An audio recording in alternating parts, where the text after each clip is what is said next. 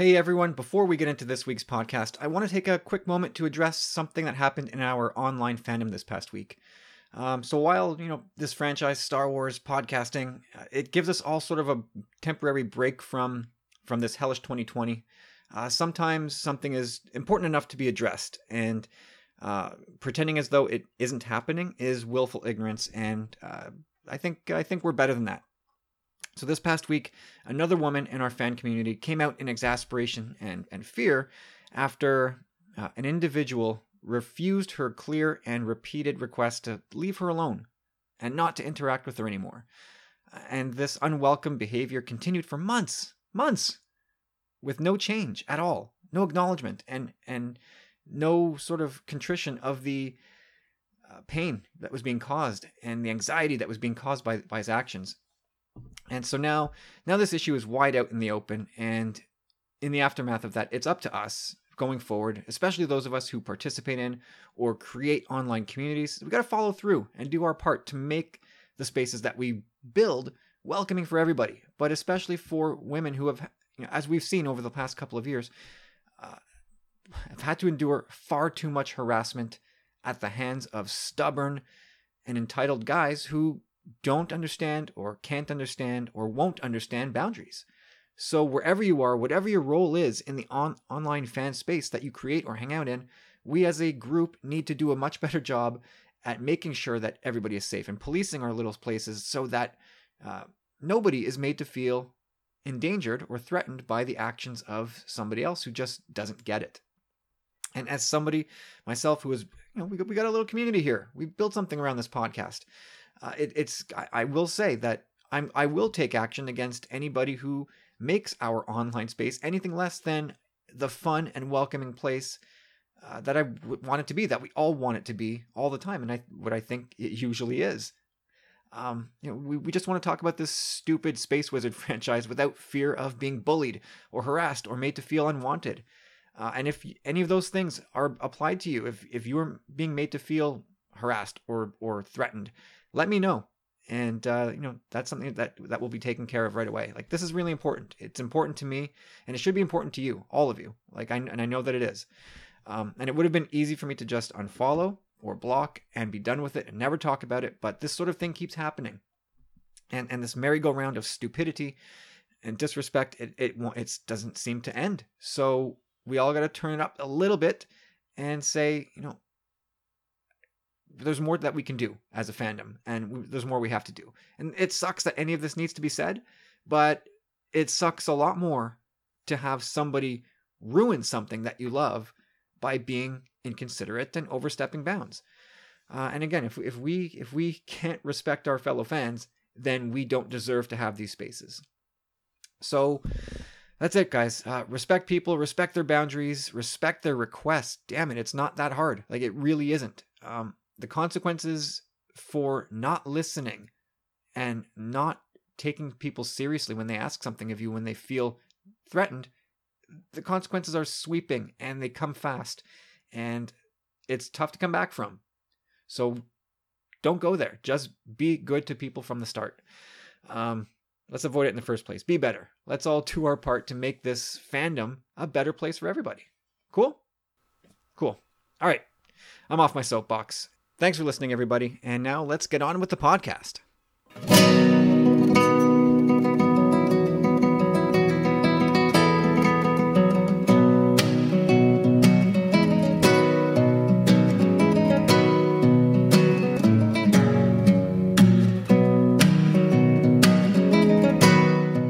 Hey, everybody, welcome back to another episode of the Tumbling Saber podcast. I'm Kyle. I'm Corey.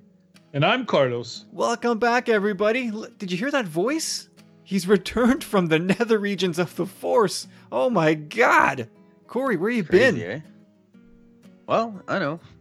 You know, we kind of went on hiatus for a bit. Then uh, last week I was uh, up north in the beautiful Mont Tremblant area. It was amazing. Nice.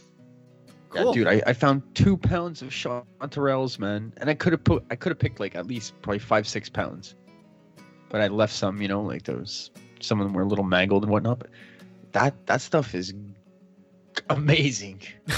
you get I could you could sell it in the local like marketplace for like twenty bucks a pound. on like Facebook Marketplace or whatever it is.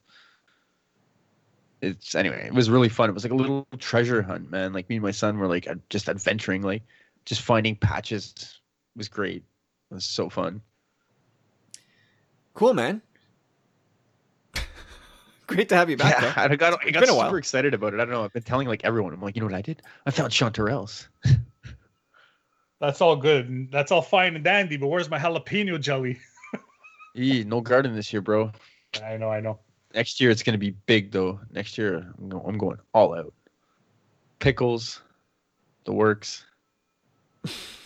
Hey Corey, don't not, don't go too heavy on the gardening thing. Remember that that somebody sent us a review one time and it was negative because we were talking about your pickled something something jalapeno jelly. Huh? you, don't- you remember that? Yeah, whatever. Who sent you a review?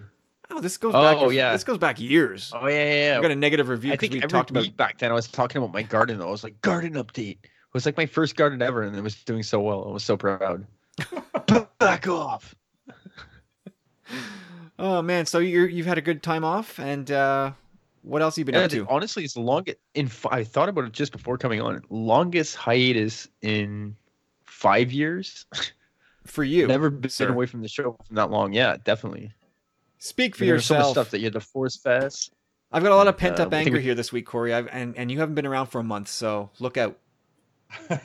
Oh boy, yeah, there was a lot out of stuff going on this week. Unfortunately, some unfortunate events. Yeah, Uh, well, boy. yeah, no, no, no. no. No, no, no. nay, nay. I say nay, nay. Oh man, I missed that fatso. Yeah. Uh, No, we'll still, yeah, no, it's gonna be all all Star Wars this week, guys. All fun stuff. Corey, how- what have you been up to? Like, did you do anything Star Wars shaped while you were off? Like, I'm afraid to ask. Uh, kind of. I mean, you know, uh, my my significant other, she she'd went up to Mont Tremblant ear earlier than I had, and uh, anyhow, I had the house myself for a few days, and anyhow, um, yeah, Star Wars was on Showtime at one point. Why would you watch Star Wars on think it was Showtime? Showtime. Well, it was a marathon, right? Like, and, and I'm a cable cutter or cord cutter, whatever whatever you want to call it. But wherever we're staying right now has cable, and it's very rare that I watch it. But my parents happen to be over that day, and I'm like, I have a Roku device to go through all my streaming apps, and they were just like, I don't know, it's just, here's a regular TV.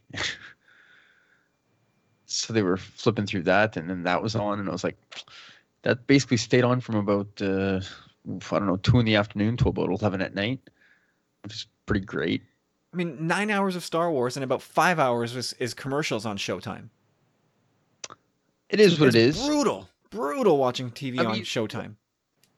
I got to uh I pretty much settled down for solo and it was nice. I mean, there's something about also watching Star Wars on TV too. Like never seen solo on TV and uh, like I said, I don't really have TV anymore, so I sometimes almost relish in commercials.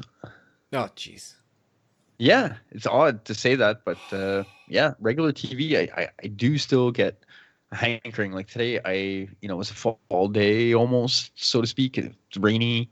We made some soup and in the afternoon I was like I gotta put football on. Let's. We're not going to talk about football either. No, but I just it's that time of year. It's, it's, Boo-doo, it's a boo-doo. almost. Boo-doo. Ah, it's just like a. a comfort to me, so it's just Ba-ba-da-ba-da-ba-ba. Da, da, da, da. Right before dinner time. It's very. it's like a Just blanket. plowing through there, Corey. Plow right through.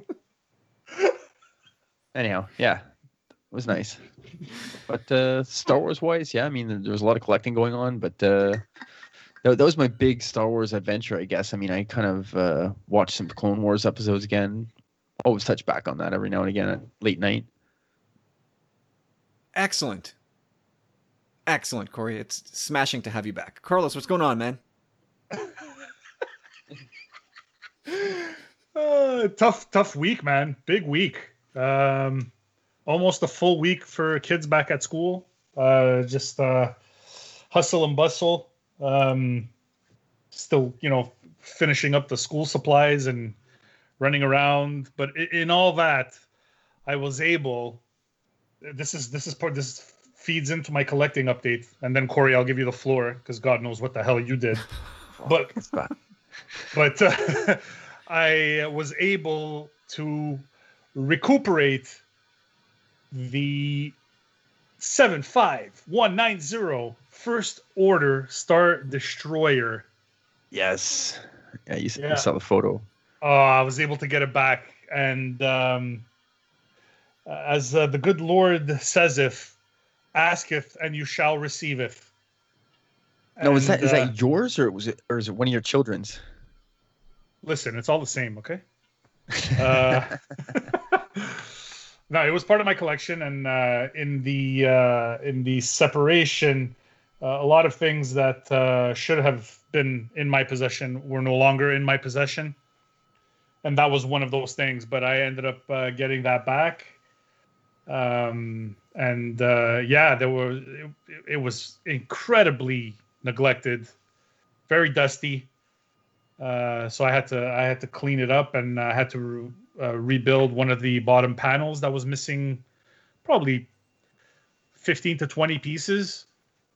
Um, but luckily, I have bins of of extra pieces, and I was able to find uh, what I needed. So I rebuilt the bottom panel, um, and uh, yeah, and it's gorgeous. It's on the shelf, and uh, we're going to be doing a video tour um, of the shelves, uh, more in depth, talking about the, the pieces that are on my shelves. Uh, and uh, that's going to be going up on uh, the Carlos Creates Patreon page. And then eventually it'll be on YouTube on the uh, Thinking Out Loud uh, podcast uh, podcast page on YouTube. So that's it. That's what that's pretty much watched a couple of Star Wars movies. Um, I rewrote some of the saga in my head so that I could sleep at night. and uh, and that's it. And then my kids actually started watching The Last Airbender. Good. nice. Uh, Are you watching it with them? No, no, I'm not. No, because I have a life. So no, I'm not watching You're it. so you're you're doing yourself a misjustice, man. That's that's what they say. That's what they say. And uh, you know what? Guess what? Uh, It doesn't all have to be for me, Corey. You know what I mean? You should share it with your with your children. It's a beautiful I- I- series. Look, I share enough with them. Like they live here rent free already. It's got Star Wars all over it, bro. It's so good. Sure. So does Firefly, Uh, and we still don't care. Pretty much. Hey, whatever. Ignorance is ignorance, or it's bliss, whatever you want to Well, call that's it. That's the theme of the week, isn't it? I guess so. It seems that way. Ba-da-ba-ba. Doo doo doo doo. Yeah, so Brady that's it. That was, that was my weekend. Uh, that was my weekend Star Wars. I didn't have much of a week. I mean, we watched. Uh, I think we watched Phantom Menace. That's about all. That's pretty Great good. film. Yeah, my my my son loves that movie. Loves. I it. love it too. I Yeah. used- I hated it when it come out came out, and I think it's still my favorite of the prequels. I think he just he. I know it, it may be weird to say because we never had to experience it, but he loves young Anakin. Go figure. Six-year-old boy loves to connect with the nine-year-old boy that looks kind of like him on the screen. Like, makes sense, right? Yup. yeah, so he just he just loves that, and you know that that was that was really it. I mean, it was kind of a quiet week Star Wars wise. Um, I'm gonna do my collecting update because uh, Lord knows Corey's gonna take up a lot of oxygen once I get through. But uh, for me, it was a vintage collection week, and man, it was a good one. So Yeah, there's some nice stuff coming out.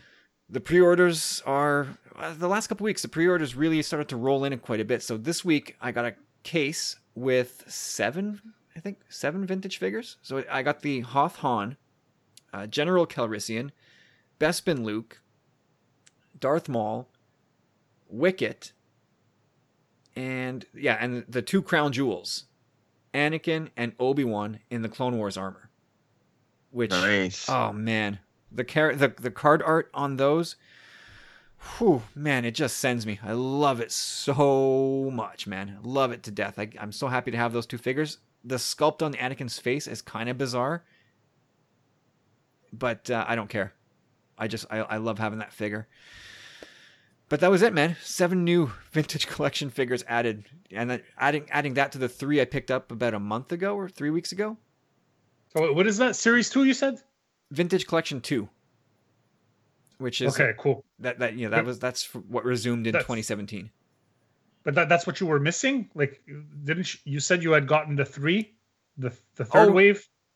Well, I don't know what wave it is anymore, but I picked up uh, Power Droid, Luke and Stormtrooper outfit. Oh, you did get it? Yeah, and uh, Wolf, Commander Wolf. See, they're, they're few and far between when I pick up the the vintage collection, but Power Droid.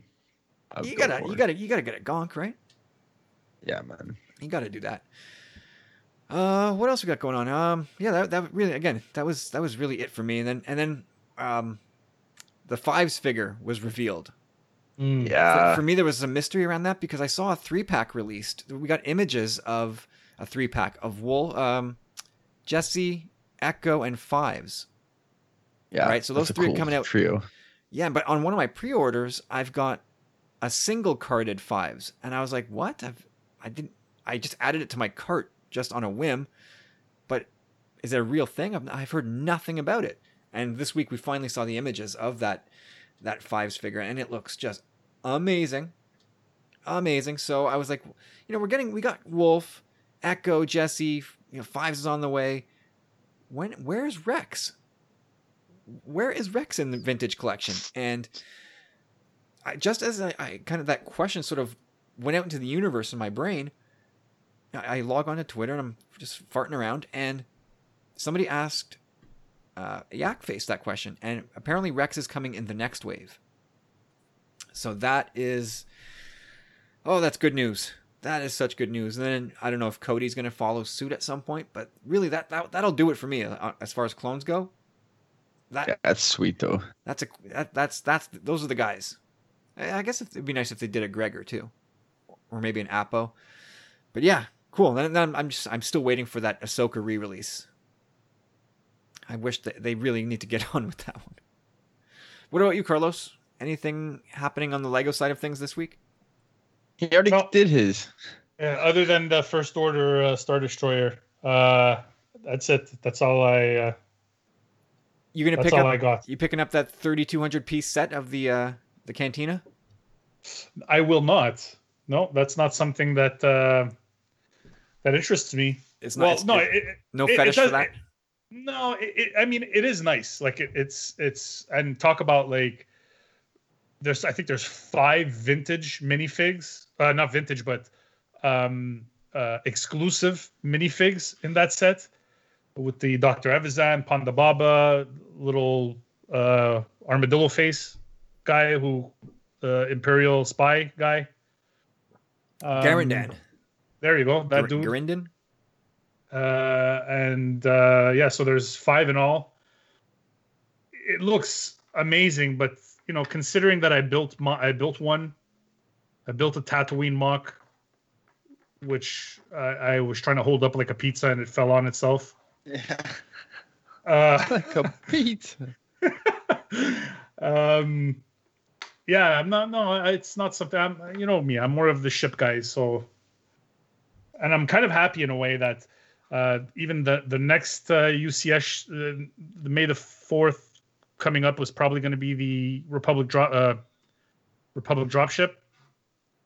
Uh, so that's another another UCS set that I'm not going to be not going to be getting. So it gives me the opportunity to go back and pick up some stuff in a backlog. Cool. Yeah. All right, Corey. What did you do? All right. what Listen did you this. do? I'm gonna Let- start now, off wait, with a use your bang. ju- This is a- you, use your judgment, okay? Like I'm gonna go quickly. Just pay attention, all right? all right. So the first thing I got a couple of weeks ago, uh, I was at EB Games in Cornwall, and I saw this blue Batman figure from the McFarlane Multiverse Here line, right? go. Not the, not the animated one. Anyhow, it was a cool figure, and I was like, gotta have it. Looked it up tonight just to see what what the name of the figure was, so I could talk about it here. It's going for like 79 bucks online. First McFarlane figure that I've seen to garner any value, which is kind of exciting. Like it's a chase figure supposedly. I no absolutely no clue. So I locked that down, which I'm pretty happy about. Then at the same time I scored two well, I got three Funko Pops, basically. Uh Marty 19 90 uh, 55, Back to the Future, Back to the Future Doc 2015, and Biff from 1955. Like that's good representation. I'll be happy with that. Like that's cool. I don't need to go any further. And then Marvel Legends, I got the the same time I got Retro Black Widow for like 11 bucks and the that cool card back. I don't know if you've seen it, Kyle. Mm-hmm. Anyhow, I, I landed the retro Spider-Man line as well. The guy's holding it for me just for shipping because I'm picking up two more things this week. But uh, that's a cool line. I really, really wanted that. I have yet to hear Star Tom Wars. Cassidy, Ah, Tom Cassidy Warpath and, and Outback Hulk as well from Marvel Legends. And then when it comes to Star Wars, I got the. You're gonna love this, Kyle. I got Wave Two and Three finally from the Da, da, da, da. Black Series Empire Strikes Back. Oh, finally. wave. Yeah, I had like first wave three came through, and then I was like, like same thing as you. I was like, oh man, like I thought it was wave two, and I was like, no, this is wave three. And then I kept asking the guy, and then he posted something in a Facebook group, and I'm like, hey, remember me? And he's like, oh yeah. Yeah, Kaya, Kaya Boutique, he really hooked me up, man. He also he also has the Hera Black Series and Kanan Black Series put aside for me as well. Space lovers. So that's pretty sweet. That's all he's scored on, on that line so far. But god damn it, it's it's been rough lately. Like there's so much stuff coming out, man, especially in the Black Series. Like all the figures are cool. And like you said, Kyle, the, the vintage line too. Like that's really tempting too, man. Like oh, there are some cool figures coming out, man. Yeah, and It's gonna be they, hard to get them all too. they keep coming. Black Series has been rolling like crazy. Vintage collection is now really full steam ahead. Yakface also posted that he they found nine more Black Series names in the system. Like Jesus, come on, man! This, this is this is an I'm unending drowning. onslaught. And that, The that past two weeks have been really bad though. Like buying like box waves, multiple box waves is it hurts. not cheap. no, it Yeah, hurts. it hurts big. it- I, I- I'm seeing a lot of people now that are like dumping their parts of their collection because they're just like, well, you know, for example, like there's, I've seen a bunch of people say like, I'm an OT guy. These are people that are, that are my age. So I'm an OT guy. I've got too much Black Series now, so they're selling their prequel and and sequel figures, Black Series, and they're just only keeping OT characters.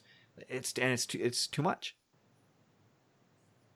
we're, we're arriving at that point now where it's just like, I, I would kind of say that I, I made a mistake with the the sequel trilogy. Like I definitely have way too many characters. Like having like four or five different Finns. Eh. You know what I mean? Yeah, I, I absolutely know what you mean. Well, I mean, not that I, I didn't go down that path. I, I have FN two one eight seven. That's it. I don't Yeah, have. that's a good one. I have no other. That's the one you want to have. Yep, for sure. Cool. Um, yeah. So that's it for toy news this week. Oh, actually, the Corey, if you're out there looking at Toys R Us, the Galaxy's Edge exclusive stuff is at Toys R Us now. Ooh. Really? Eh, Has it dropped yet? Yeah. Like, have you been out? no, I'm afraid. you gotta. You, we at, got at this point, Hondo. Hondo, Captain Cardinal, uh, the Mountain Trooper. That stuff is starting to hit the pegs. Even the vintage collection Falcon is starting to hit uh, the shelves. How much is that going to go for? Five five fifty. Five fifty. Oh yeah, it's huge, dude. This thing is huge, huge. I think it's four ninety nine in the U.S. So I don't know how much. If you do just do a straight, you know, uh, Whatever, con- man. conversion, that's going to be you know that's probably like six fifty. But I don't know if, if that's a price point that's at all digestible. So Hell no. five forty nine, that's got to be where it is. Nope. Oh God, no, no, no, no. I'm not. I, I'm not paying that. Unless I get, I have a job interview coming up Wednesday. If I get the job, I, I'll consider it. oh God, Dude, it's such that's such a rip off. Like honestly, that's kind of like disgusting a bit to me. I can imagine like two hundred bucks. no, no, two hundred bucks gets you the slave one. That's bullshit.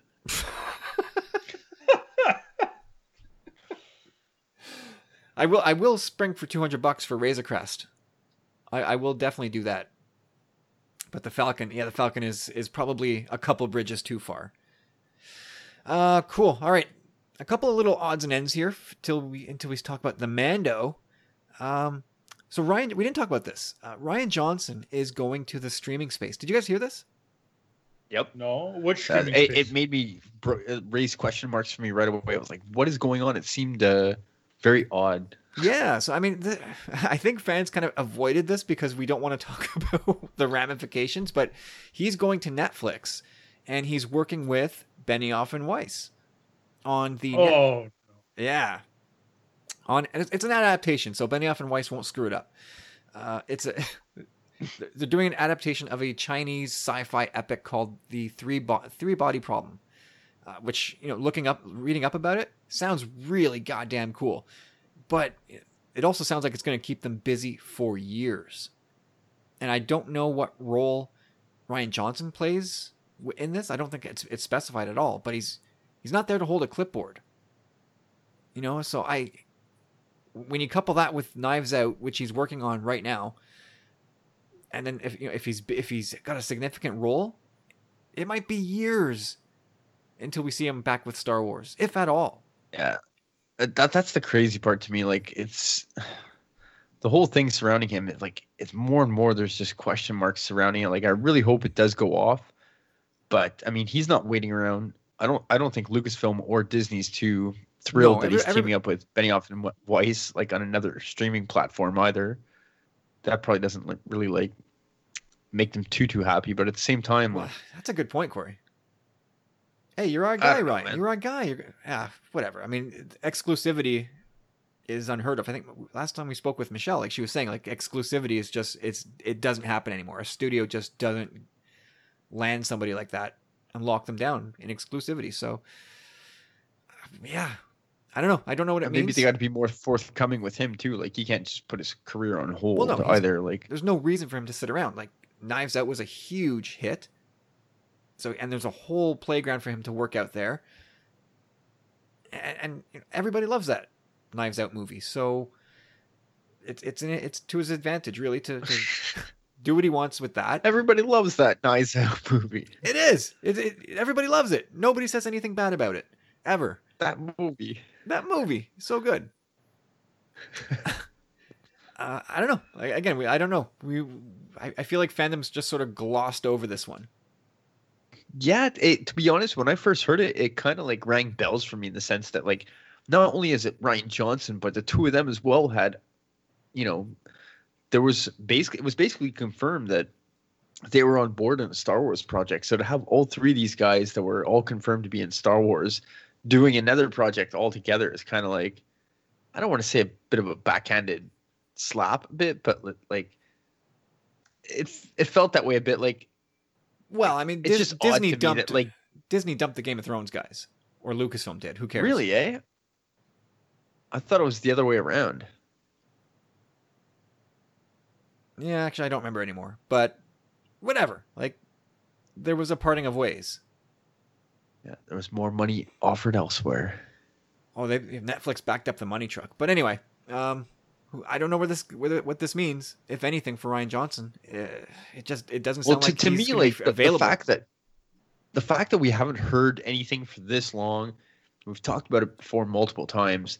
I, I was saying that if anything, like with what we know as well, and what we did know, and we talked about it back in the past, like I was saying, like when's this film going to come out? Like 2026 to like 2030?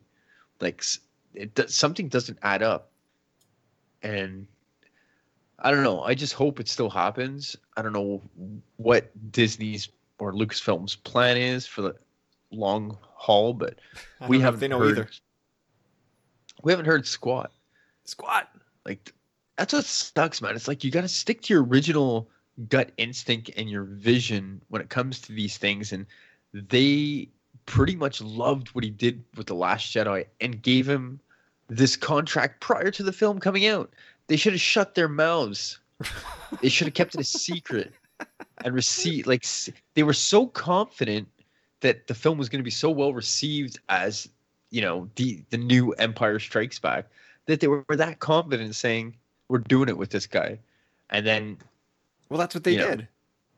yeah, it's exactly what they did. And then, you know, personally, I think they should probably should have held off to see how the film was received, but they really had, they backed this guy like 200%, and they should still follow through with that. Well, I mean, we can kick this around Like, all you know, night. we have a vision. We have a vision. You know that this guy was right, fit for Star Wars, and we're following through with what we wanted to originally do. Like, can't let we've said it a hundred times. Can't let people dictate. Well, I think Like, my, my working theory hasn't changed. It's that I think Lucasfilm wants to, and I, I don't think Disney does.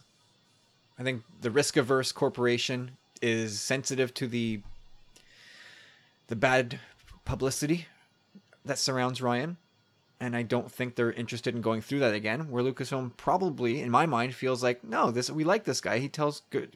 We feel like he does good good work, and we'd like to work with him. And I think there's there's a locking of opinion there, and I don't know what will break that. But anyway, um, Corey, talking about sticking with your gut instinct. What would you have said if Rey Kenobi turned out to be a thing? I that would have want- been, uh, you put you you put that out there, the the sticking to your gut and your conviction thing, and so I was like, okay, well, I I didn't want to talk about it. I don't want to talk about this thing because I think it's stupid, but it's ridiculous. I I hate that you you guys saw this that the fallout from this last week. yeah, I saw some of it. Ah, A little bit. Yeah. so stupid, so stupid.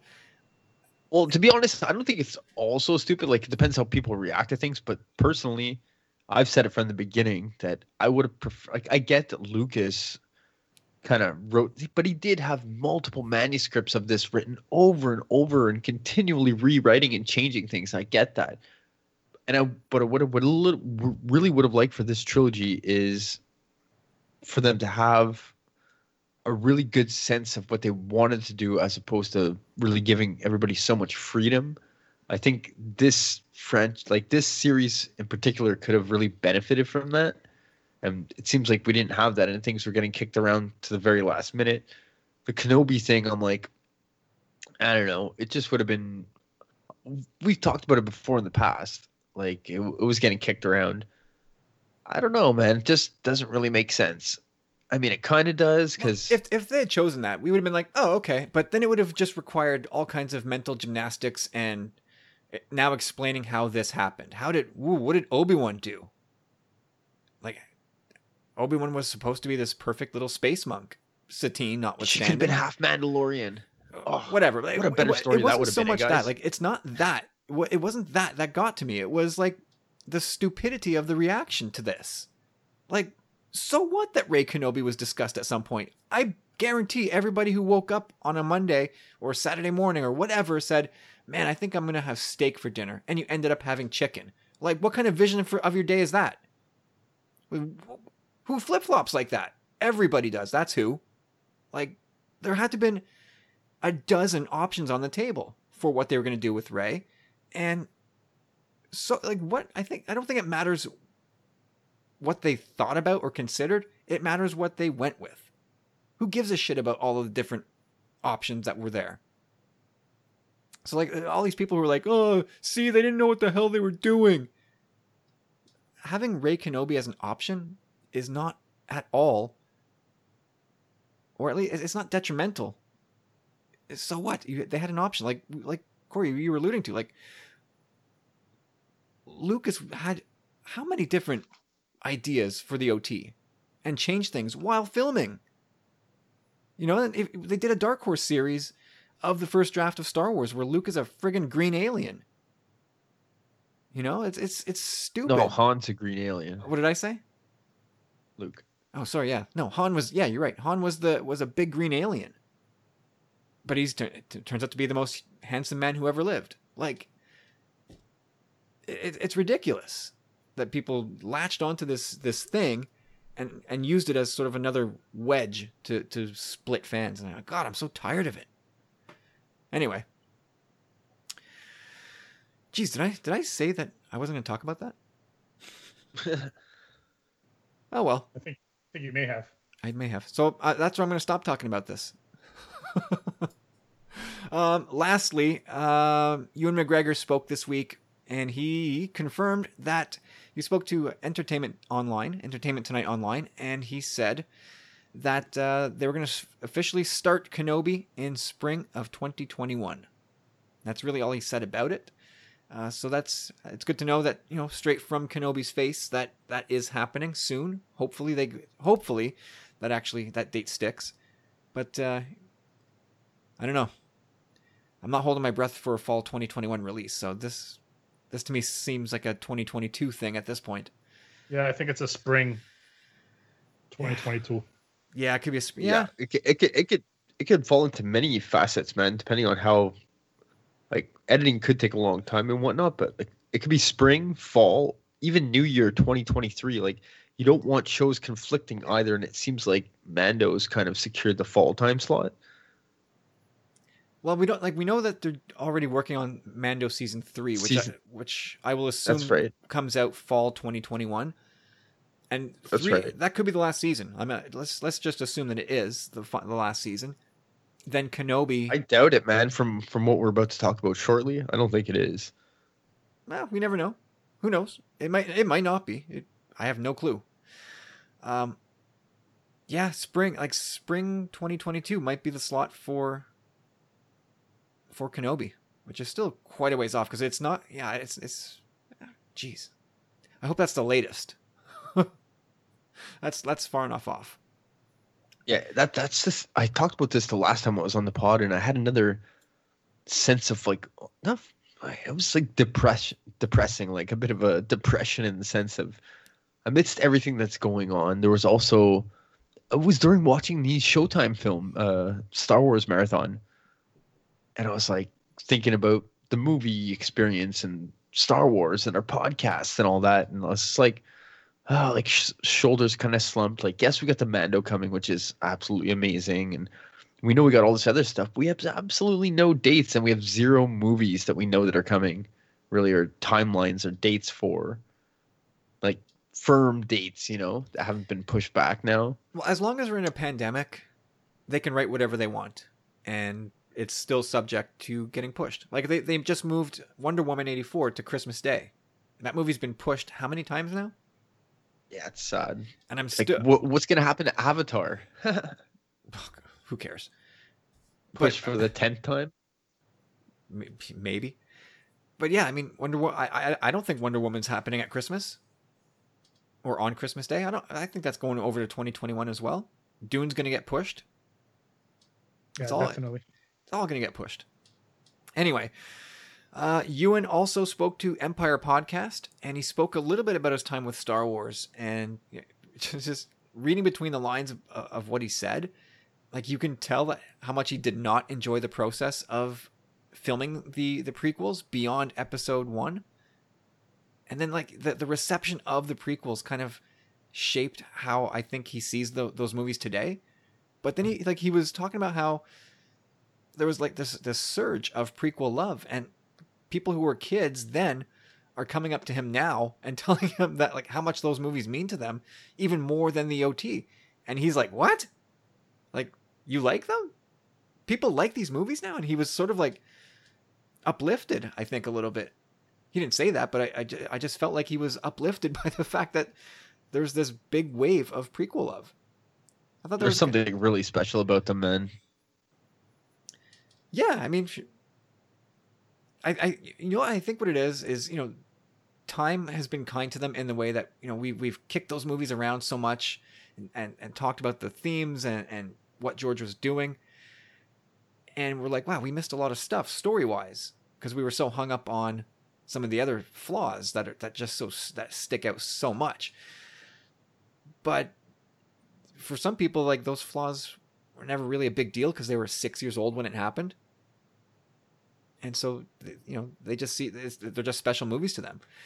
But this, it's it's really like this this wave of people who are, you know, who grew up with these movies. That for them, that's their Star Wars, and it's it's almost like an infectious type of, uh, positivity, that is kind of cool. It's it's and it's helping me enjoy the prequels more than I think I used to.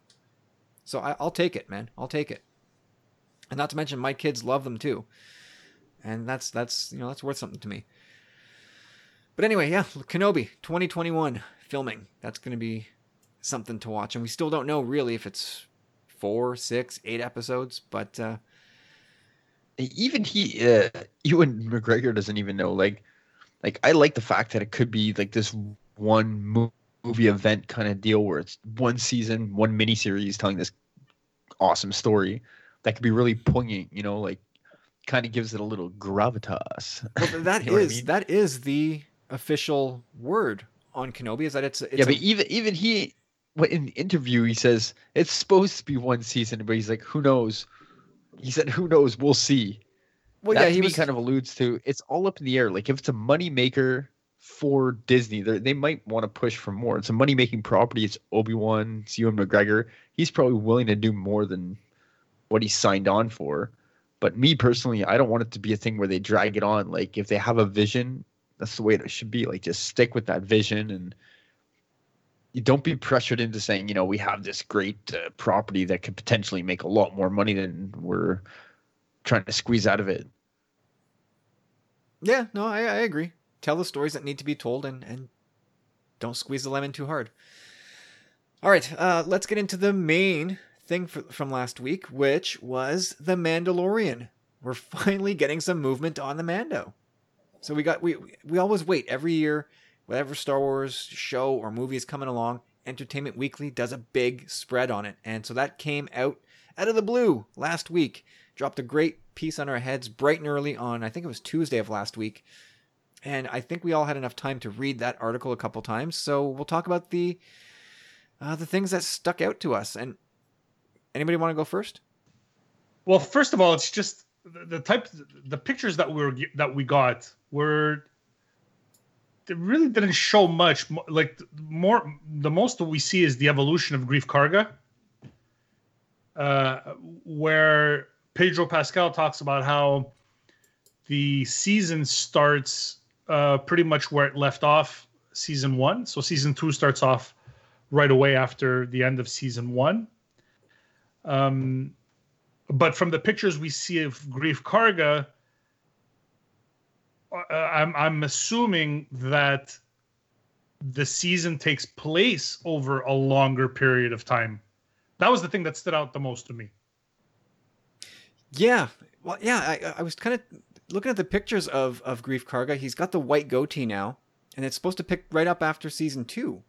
Or, se- sorry, season one, Yeah. Where he's just got like a black mustache. So obviously there's some passage of time. Maybe, I guess, story wise, it picks up right after instead of like time wise. I don't know how to differentiate. Like, it doesn't, I don't think it picks up in the way that TFA and, and TLJ kind of link up together. I think there is some passage of time, maybe a couple months. But uh, yeah, you, you know the picture that really jumped out to me, and it's it might be the most boring picture of the bunch, but the picture of uh, Moff Gideon. Oh yes, that's a nice one too. It's just like just him there, standing there, looking kind of pensive. But it was really the the setting that he was in, right? It was, it was like he's obviously on some imperial base or vehicle and that to me is interesting because we there is a picture of of uh, Cara Dune and Mando and Greef Karga, and I it, it, they appear to also I'm guessing it in the same space, in that same imperial installation or vehicle. Maybe it's a star destroyer. That would be pretty cool. I'd love to see a star destroyer get into this. But yeah, yeah. but, but he's still Um, he's still yeah. a fascinating character to me. Greef Car um, Moff Gideon is still such an amazing and fascinating character to me. I'm thinking that they're gonna. It's gonna be probably an AT-AT. Like that's. I mean, like the, to go from from um, a, a special Tie Fighter to a Star Destroyer is like that's a huge, ginormous jump. And the way it was written to me seems like it's a bigger vehicle, but not that much bigger. Like it's going to be something that he could pilot himself, type of thing. Yeah, it could be. I mean, you're right though. That's, it is a huge jump, but somewhere this guy's got a base. Some somehow this guy gets around. What I, what I'm really looking forward to is the uh, is Moff Gideon's uh, Tie Fighter in Lego, like that. Uh, Is that coming? I, I, sorry about that. I knocked the mic. Um, I, I it's not confirmed yet, but they'd be stupid not to at this point. Yeah, Uh, yeah, it, it's it's just and it's so cool. It's a variant of the of the Tie Advanced. Uh, so yeah, no, I, I really uh, I really like it. Yeah, it's it's a cool ship. Um, one of the one of the quotes in the piece that stood out to me comes from, of course, Dave Filoni, and he said that an audience tends to enjoy a story by sticking to tropes and characters they understand, like a gunslinger in the old, old West. So it was a clear story and a fun adventure, even if you've never seen anything in the Star Wars universe. And to me, like, if Filoni swings as big a hammer at Lucasfilm as we all think he does, then you, you got to think that future movies will, will are going to continue to use the formula of familiar tropes and archetype characters and clearly defined relationships. Like very make keeping things kind of very simple black and white. You know that's the bad guy you know that's the good guy. Yeah, so i thought yeah it, it seems like okay they're sticking with the idea so far anyway sounds to me like they're sticking with what they know works for star wars.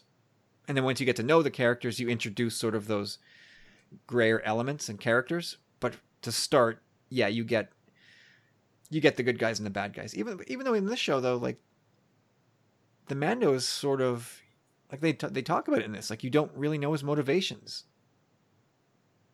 Yeah, they, they alluded to something pretty big in in this article where that, you know, uh, Moff Gideon's character, it seems at a point that he's gonna have a one up on the Mando. He's gonna have something.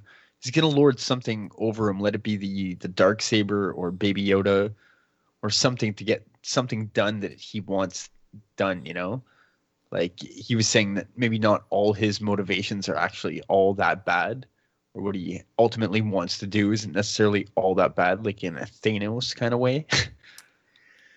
But, yeah, I guess uh, yeah, killing ha- killing half of the living beings in the galaxy is it's not bad.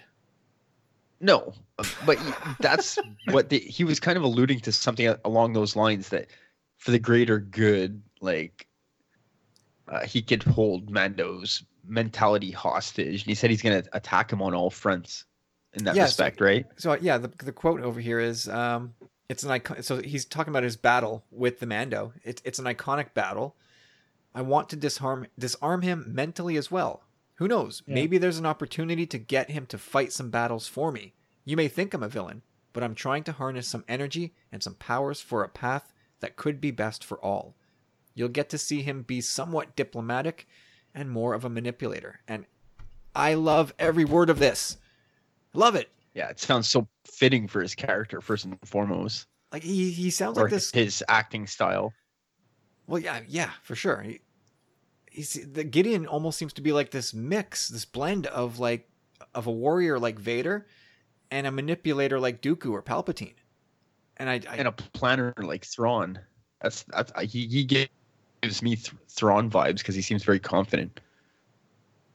yeah, and I, and I love that there's this uh, an insinuation that he might try to convince the Mando that letting what's left of the Empire have the child. I think it's clearly the child that they're all still struggling over. Like, give them to us. It's for the benefit of everybody. And I think you know Star Wars. Like think, give it give us the child and I'll give you like some kind of bit from your inf- information or unite Mandalore or like like something you know yeah, for sure. give you the dark saber.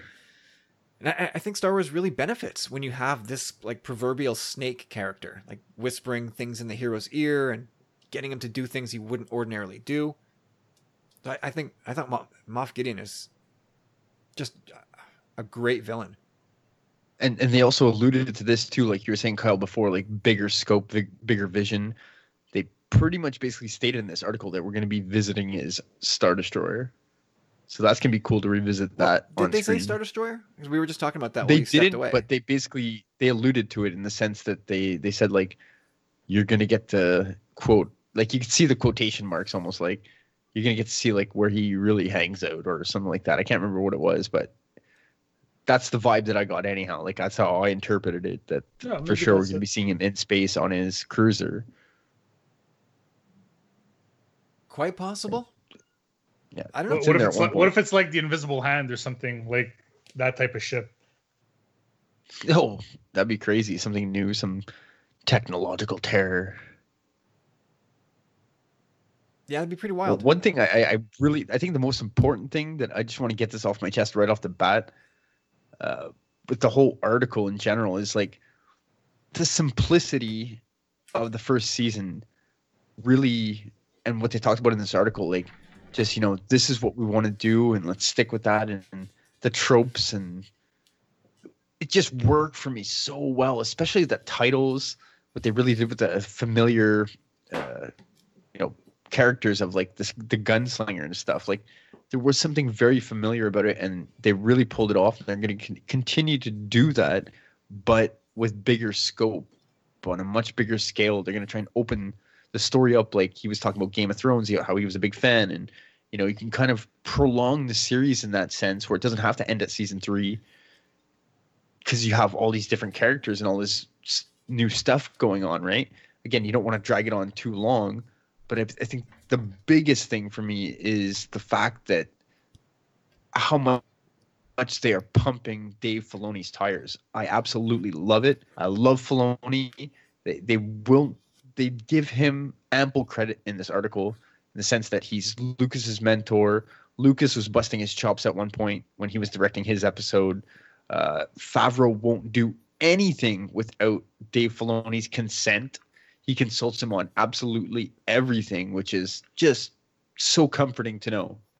Like that he's that deeply involved and that uh, highly regarded in Lucasfilm, and that they're giving him kind of this position.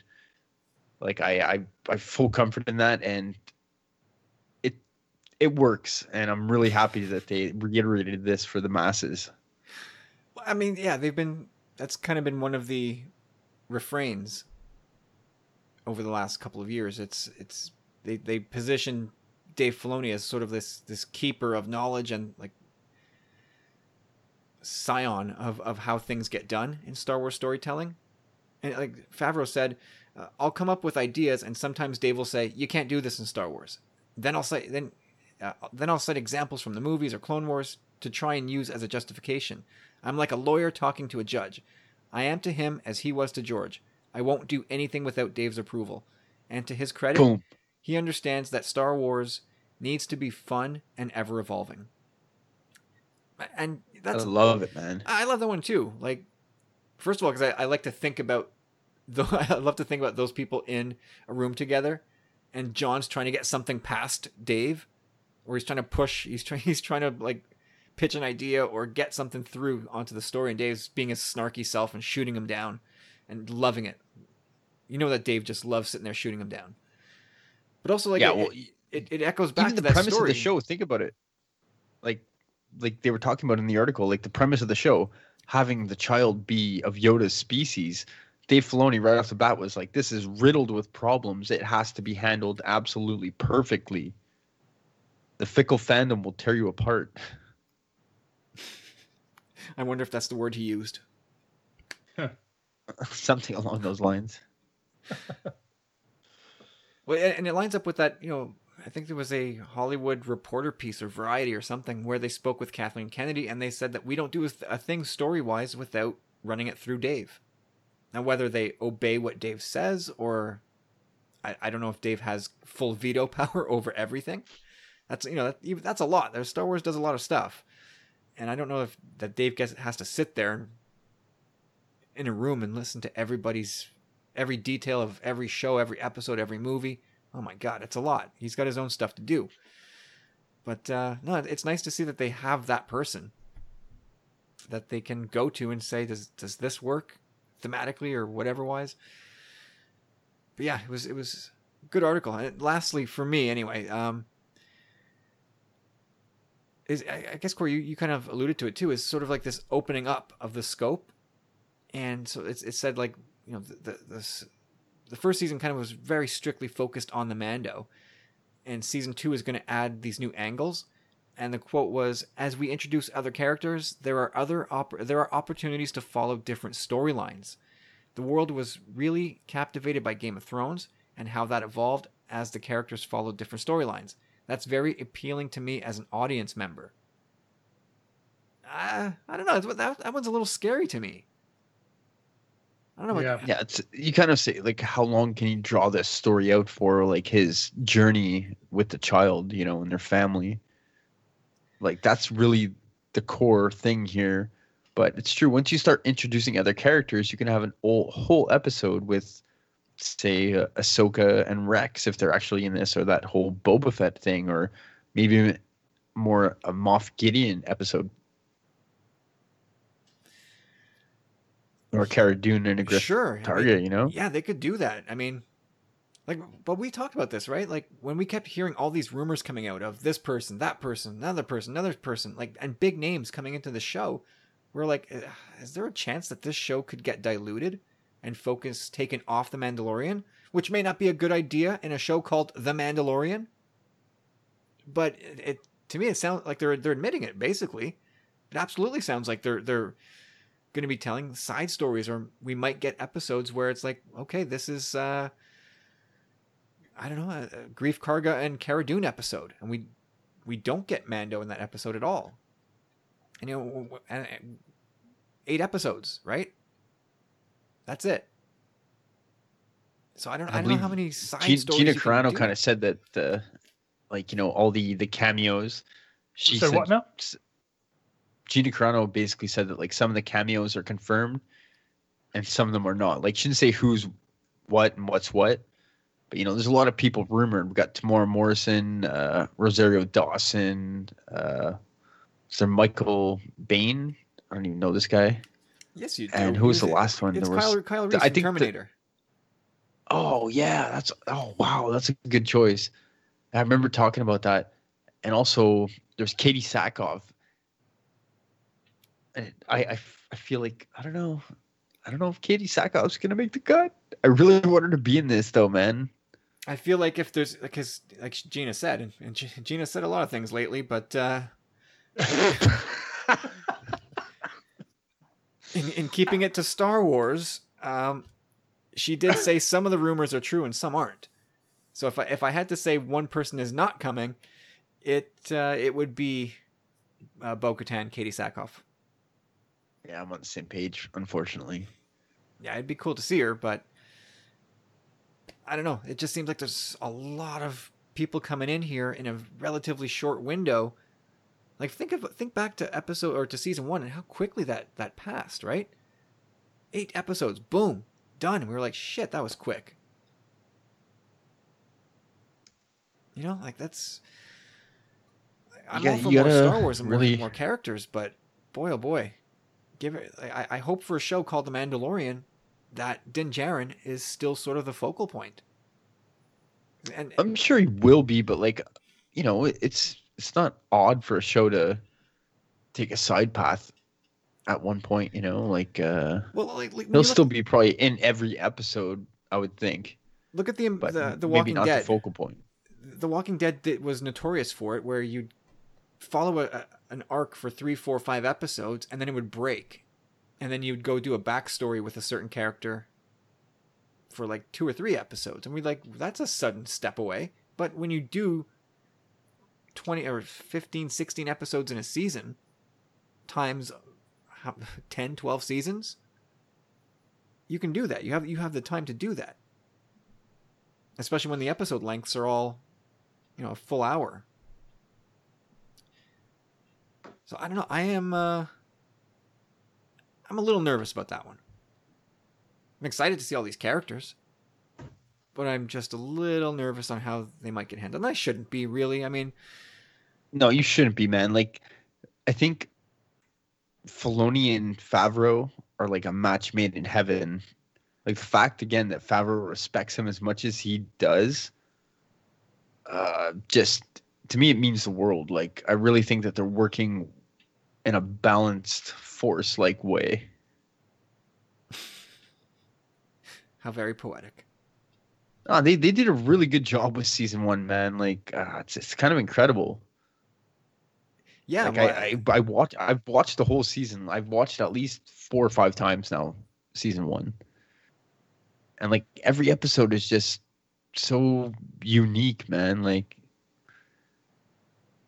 Yeah, I, I I love it. It's it's one of my favorite bits of Star Wars already. Less than a year in, and I'm I'm super excited for for season two. And the, the things that the the things that I'm excited about are also the things that make me nervous. Like I can't wait to see all these characters, but I'm also afraid that there's not going to be like this strong through line.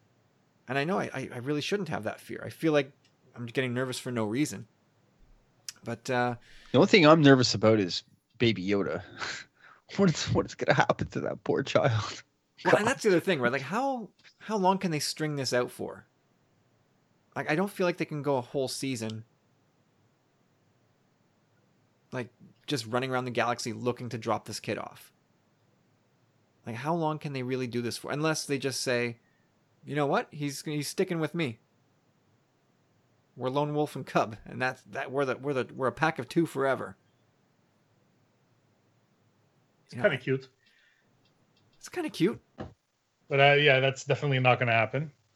Um, there's a lot of implications there. This is the thing that I, I was always weary about, you know, like um, sticking this in the middle of two eras of Star Wars that are known is that yes, okay, something's unknown, but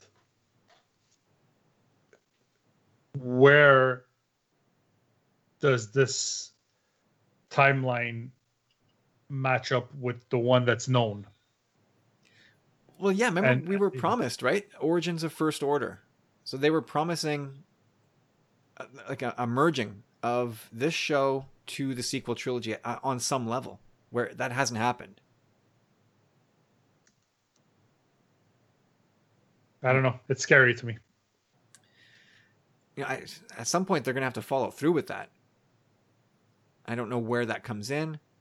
I, I still feel like Moff Gideon is the guy that sort of brings us to that point. Hey, what if Yeah, big time. going, All go- signs going back to that, that. character, what if here's a pull from the Lando comic book series from Charles Soule. What if that ship is the one of the Emperor's yachts? What what if that guy's just hopping around the galaxy flying Palpatine's ship? You know, and we go down this path of we got to we got to get Baby Yoda because you know he's he's the the secret to helping us resurrect Palpatine or I hope it doesn't come to that. yeah, I don't know. We'll see. It's scary. I Yeah, don't. There's, there's there- some, it like, there's is some gr- it is curious, man. I hope that I hope they're not still thinking as to what like uh I hope they have an idea in their head what the empire the former empire really really wants with Baby Yoda. Like hope they're not just winging that part. No, I would. I. Who knows, right? But I got to imagine they they know what they're doing from that from that standpoint. And Dave, we trust. Yeah, What it's a- true. Uh, Dave, Dave probably grilled Filoni on it. Okay, you want to do this? Let's let's map it out. Well, you know what's interesting also about Gideon is that he talked about, you know how how uh, like he was really gonna like have the the dark saber and own it. I'm trying to find the the exact quote.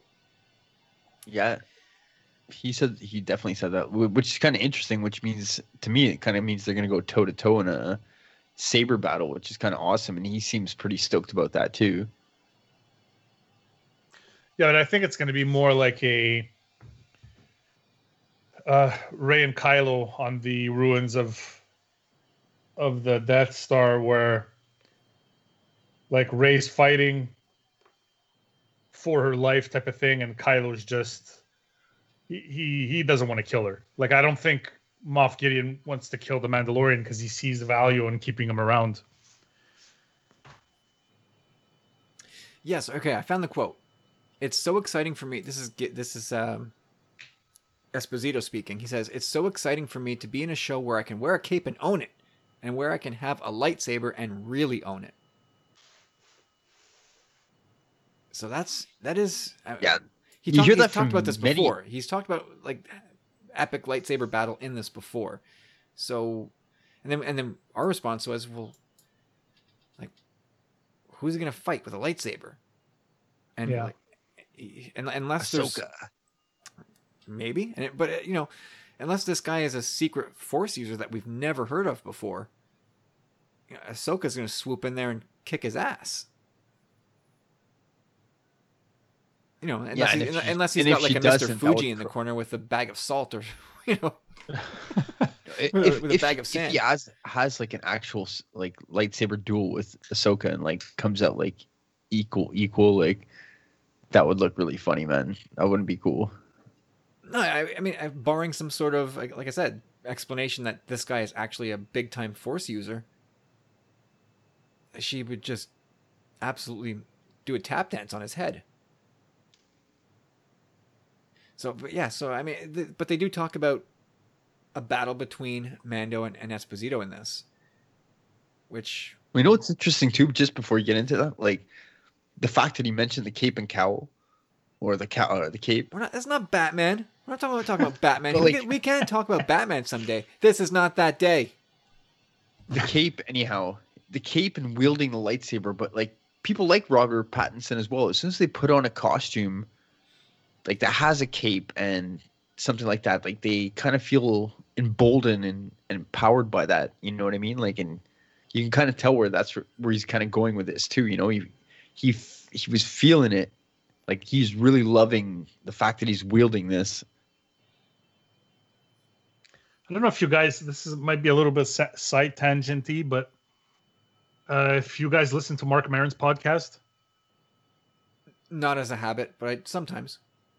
well, he was a guest uh, on um, on the podcast uh, in the last few weeks, and um, that guy is so interesting. Like I love, and I've always said it from the beginning when when the rumors first came that he would be in the Mandalorian, and when the confirmation came, I think we can go back and check the tape of how how happy I was about it, and uh, just listening to him talk about uh, his just his his history in in the business and how passionate he is. Like I love hearing these quotes from him about about what he's doing, and um, granted, with with Mark Maron, he spoke a lot more about this character in Breaking Bad and Better Call Saul, but um, I, I think that he's really he's soaking this all in, and I really hope that it's a character that doesn't find a demise early uh, in the series. Like uh, he needs to be the foil or um the, the the maybe the character who maybe like a an agent Kallus where he, he starts off as as the bad guy uh hunting uh our our heroes and eventually Ooh, comes around and tries to that's the tries to first help good them. thing you said all night carlos uh, shut up Whoa! that's I cool knew, though I, I knew I, like was that. gonna tickle your rebels bone. Like, yeah, Yeah. for sure, you love that one. But uh no, that I mean, I think because you want him to stick around so much, or I do. Oh, I love like, him. I- he's he's yeah. he he's seems magnetic. very cunning. Like, I don't know if you guys are watching The Boys right now, but Yep, oof, his character in that too, man. is it's the same guy. uh, he play, he's playing the Yeah. same character, minus a cape. yeah, very confident. Very like, I know the end game. No, he carries himself so well in that villain, like head honcho role. In the in the co- cool, calm, and collected assassin role, like Like a Lex Luthor. Yeah, or uh, Gus Fring from Breaking Bad, or you know, like no, he's he's uh, dude. Is like, he in Better Call Saul? Yeah, yeah, he is. They it's it's six years before, so it's a prequel to Breaking Bad.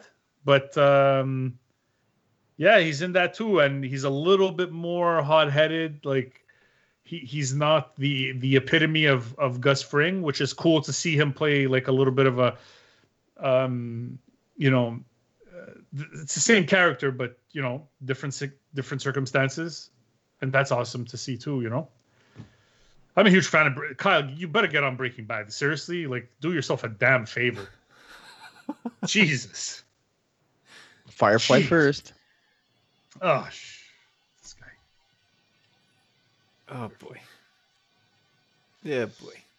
No, but it's uh so uh, like I was saying, like um obviously we only see him in like one and a half episodes. So it's like it's not it's not really you know, he, he doesn't sell the Mandalorian, but I'm so excited to see what he's gonna what he's gonna be in season two and, and going forward. And like I said, I really hope they keep him around and and He's try really to like he survived that crash, man.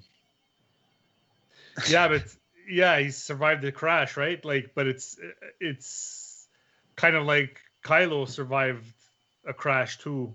Like, Yeah. maybe he has the force somehow. And he's like, wee. Yeah, As much as I'm Once your wing comes off, you're in trouble.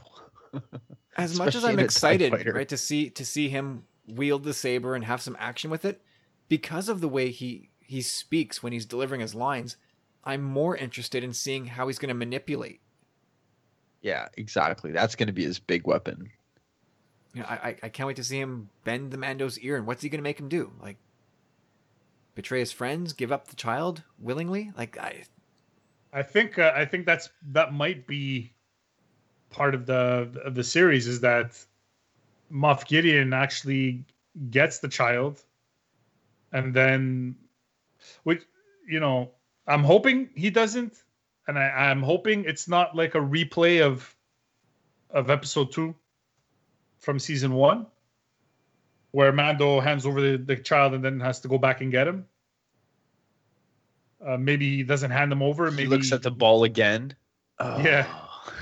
No, but maybe maybe maybe uh, you know he's he's he's taken from him and it's a different story. But I just I don't want the whole hand them over trope replayed again. yeah, you got to you got to push it forward. You got to push the story forward. We've Yeah. we've seen him have that change of heart where I got to go back. I can't. There's a conscience there, and it would be kind of without an extraordinarily good reason to see him, you know, kind of betray that that awakening that he had. Yeah. That kind of sounds silly to me a little bit. Well, how are you guys feeling about uh, no trailer? Like, I, I feel like at this point for me, I don't care. We get, okay, you're gonna and we're gonna get it tomorrow. probably, probably. Yeah. That's It's coming, Monday, man. Monday night football, first Monday night football. Yeah. I would I would probably I would say um, and that's the only football talk we're doing, Corey. Um, Boo. Brady lost. Oh, jeez. Uh, yeah. So that's it. Uh, I, I'm, I'm, I like I said, I don't need the trailer. It's gonna be fun. It's gonna give us something more to talk about. But like, I know I'm watching it anyways. You know what I mean? Like it's Oh and yeah. it's it's it's uh, what uh, forty almost fifty days away. So it's not that big a deal. Like it's Well, I, I can exactly. I can wait. I Yeah, can if- wait. If we were still in July, there's no way I'm saying I can go without a trailer. But now that we're a month and change out, a month and a half out, pff, yeah. If you give me no trailer, I'll be fine. At this But point, I- that said, I can make it. it's pr- it's probably coming tomorrow. Like it's just that's the way it works. Like we got to that point where like I don't want the trailer. Oh yeah, take it. Eat it. Yeah, Um, who knows? It could be coming. It, it, you feel like with you know with this EW piece coming out, the dam is broken, yeah. And so it's it's highly possible, or maybe even likely that uh, yeah, it's coming. Just be patient. And if you're looking on YouTube, you might find uh, a bunch of fake trailers. Those are always fun. The fake Oh, trailers. Yeah. Some are The halfway convincing too. Some are some are pretty good, but it's like it's like okay, there's no way there's that much Boba Fett in season two. Like get over it. like like yeah, that's not happening. But um it's still interesting. Like I, I, we're we're pretty. I mean, we're pretty much guaranteed we're going to Tatooine, right? So, Yeah. Yeah, I think the bantha gave that away. yeah. What a handsome And- bantha that was too. Well, Mark Mark is not convinced of it, but uh you know, tried to convince us that uh, maybe it's in a bantha was transported off Tatooine and a sand uh, a Tusken Raider. You know, they're on another desert planet. I suppose that is possible, for sure. I just I. What reason would they have to go back to Tatooine? What pulls them back? Dropped there? a baby off again. That mechanic lady. Maybe he needs a babysitter.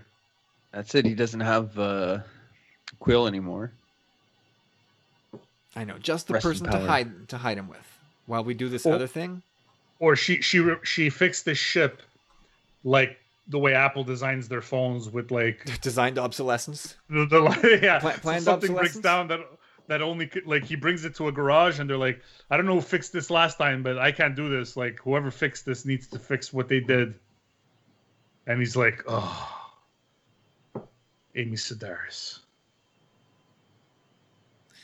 Yeah, man. Anyway, I'm ex- I'm excited either way. I am super. I, He so- definitely needs someone he can trust that can babysit. My opinion, Yeah, probably. you can't bring the baby everywhere. That's super dangerous, man. Remember that episode with Zero? That was so creepy, man. Oh, poor baby. That's a good episode. That was a great episode, man. But like, just that robot hunting the baby would didn't make me feel good. it was scary. Uh, don't hurt the kid don't hurt the kid So It's- what are you trying bad, to do, you creepy robot? Well, last year they, they they got away with punching the baby Yoda, Only because it was Jason Sudeikis. and you, But did you, they you don't actually see it though, right? Like he's wrapped, he's in the bag, the bag is closed. Like they would never actually show you, show us seeing the baby get a, take a Yeah. fist to the face. Career suicide. yeah seriously. I wonder if Baby Yoda is going to get any more into the action this year, or in season two. or like is he gonna start talking? Like maybe he's gonna start with some backwards talk? Or do, like, do they start maturing quickly at this point? So is it gonna be like a progression, like almost like Groot, where, you know, in what uh, Guardians two, he's like this little twig in a pot, and then by the time we get to Infinity War, he's sort of like a pissy little teenager on his on his tablet, I'm Groot pretty much. yeah, So I don't know. hey We don't know how they- language. Grow. is he gonna that get? such a good part is he gonna be a little little sassier, Baby Yoda, in this in this upcoming season? well look he has 50 years before he should be able to train Jedi Right. So, that at some point there's a there's a rapid maturation, right?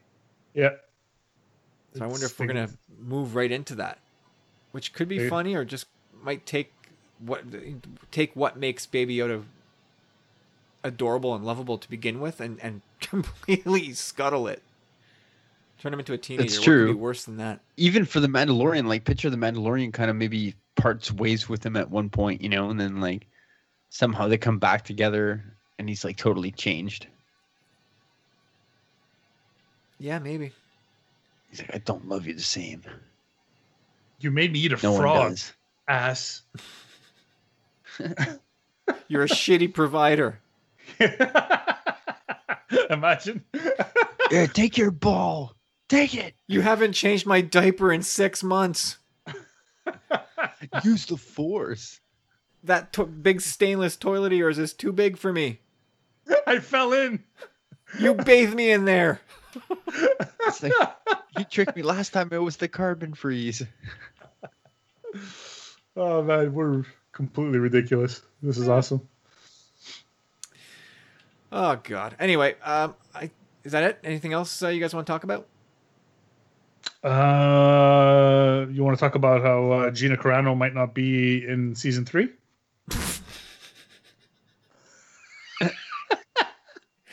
Doesn't that Oh, apply go- to anybody, really? Though go- Spoilers, Carlos.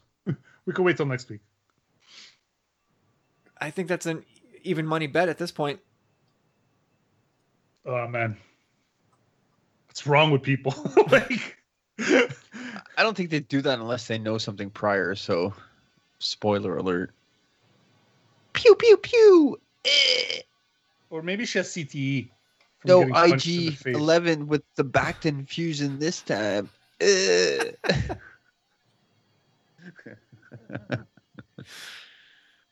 oh well, you know, so that's the world we live in now. Play stupid games, win stupid prizes. Eh, could be worse. Beep boop up. Oh boy. so that's the that's the words, Corey. That is the word. Silly Gina. Silly, silly Gina. All right, I don't know. I got I got nothing else to say this week. Maybe we'll have That's a a trailer short- next week. Short and sweet. That's fine. I can't ramble for two and a half hours every week. That's good Oh. like that. I'm surprised that uh, Corey. I'm surprised we're we're not still talking about the toys you bought. I mean, neither. But I'm really happy about that Batman. 79 bucks. So what? You're not gonna sell it. But it's mine. Meaningless. Get off my cloud, yo. meaningless. The value of everything you own is meaningless. Quit dragging me down, man. Holy cow! Did you guys watch Cobra Kai? No, not yet. Heard good things. Yeah. Yeah. That was a I- YouTube show originally, no? Yeah, it was, and now it's on Netflix. And I I started it on Friday, finished it yesterday.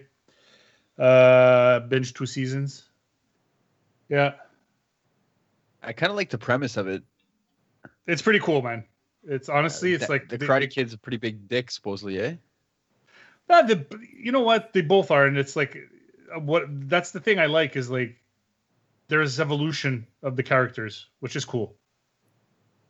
Yeah, Daniel. Daniel still is not like a, still a Boy Scout. You know. You ever seen those like there, there's breakdowns of those films about how like Daniel is kind of like the actual bully in that, the instigator. Well, he's a wise ass.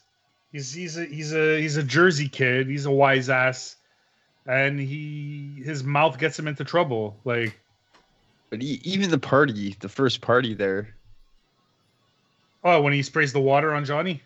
yeah, Yeah, yeah, yeah. yeah then um, poor me, I'm the victim. Yeah, he was asking for it, but like the, the the show kind of approaches it from how how Johnny sees things a little too, which is really good. Anyways, I, I think it's it's a, it's a it's a good show. It's it's funny. It doesn't take itself extremely seriously, which which I like. Uh, it's you know it's okay um, from from that standpoint. It's You know, it's a good te- show if your kids are watching to watch with them, Carlos. Avatar, that'd be that'd be worth your time. Yeah, they're watching it, but they're watching it without me. You know what? And because I'm trying to teach them uh self-reliance. You know? Just like Lies. just like Indy's father tried to teach him. Yes. Self-reliance. For for some reason, this morning I was I was looking at pictures of Sean Connery's house in South France. I don't know why. My wife's like, "Let's look at his. Look, we got to see John, Sean Connery's house in the south of France." Why? How many barrels of wine are in the cellar there? It's it's quite the place he had. Quite the place. I love getting shit-faced on Bordeaux. Ugh. Dude, the guy's like 90 now, man. I know. He's a he's a national treasure. Alex G killed him. what the hell? We're still recording, dude. Sorry. it's true. He was so jaded from Hollywood after that film. It's like, I'm never filming anything again. Oh, this is good. It's Oh. sad. You know, sometimes you just try to let things kind of fizzle out naturally, and sometimes you need to stomp it out. like a cigarette butt, you should stomp it out before the fire smolders and catches on fire and causes some serious damage and upends your life. You- Uh, they put up a billboard for you.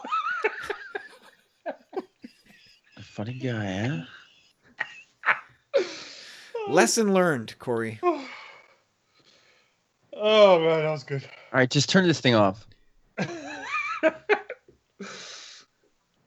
You sure? You, you, do you have anything else you want to get off I'm your good. chest? Good. All right. I'm good. All right, that's it. I'm done too. Um, thank you guys for listening. If you want to be part of the podcast, uh, your questions, your thoughts can be sent to tumblingsaber at gmail.com. uh, many other ways you can help out the podcast, this podcast that you love so much. Uh, you make sure you're subscribed, first of all, and then share it with your friends. Leave us a review somewhere, and if you're feeling crazy and up to it, you can check us out on Patreon at patreon.com slash tumblingsaber, where we've we've made the barrier for entry much lower. You can become a powerful friend, a powerful Jedi, more powerful than you could possibly imagine, for a paltry $3 a month. So go check that out. Got lots of great audio coming your way every month. Uh, and that would be awesome if you could check that out. So cool. Do that. Also, shout out to our friend Rob Wade for endorsing this episode as part of the E14 endorsed program. You can learn more about that over at emotionally14.com. And guys, that's all out of the way now. Now we just have to wait. We flip the egg timer and wait on that Mando trailer. But until that happens, Carlos, where do we find you on social media? You can find me on Twitter and Instagram at uh, C Candido Music or at the Funny Carlos or at the TOL podcast. Uh, I've started uh, recording new episodes, so check that out on iTunes or on Podbean, uh, the Thinking Out Loud podcast. Uh, give it a subscribe and uh, check it out on YouTube as well if you uh, want to look at my lovely face. If not, uh, patreon.com slash Carlos Creates, and you'll get the video and the audio there uh, before anybody else. And uh, that's it. We're having uh, we're having fun. And that's what it's all about in 2020 because everybody is having so much fun. Gotta have try to have more fun. It's been just the best year for fun. Corey, do you still remember where people can find you? Kyle? I do. And I want to tell everyone, it's been a long time, but everybody can hit me up at Chop Rules with the Z on the Twitter machine. And other than that, find us in our closed Facebook group. Hey, do you remember your Twitter password? Like if you if you logged out, would you know how to get back in? I think so. Pretty sure.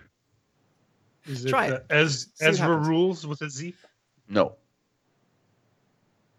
Ezra No. blows with a Z. Back off. Dude, when I send passwords to the guys that all these people that I'm buying Black Series and Legends from online, because that's what the p- pandemic's brought us to, but I've met some really powerful allies. But every time the password is With the Z. Prince of Lothal, Oh Jesus. Ezra. Boom. Take your money.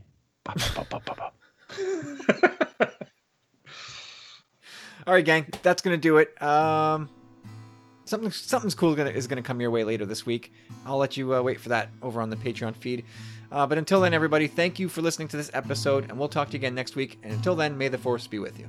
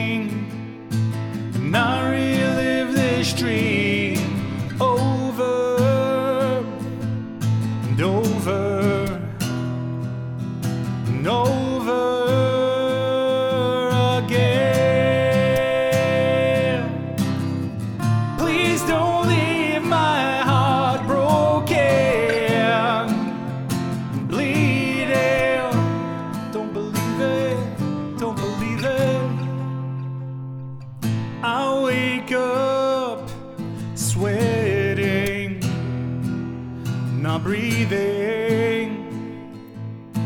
If only to see you next to me, sleeping soundly, smiling.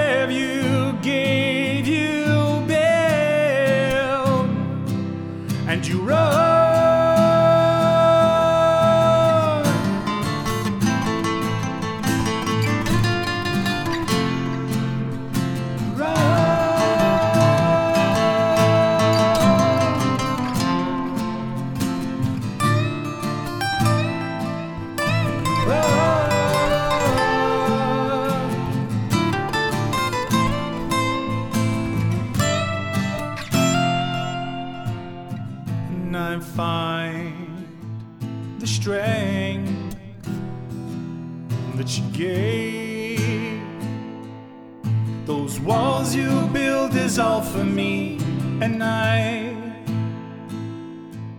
become the man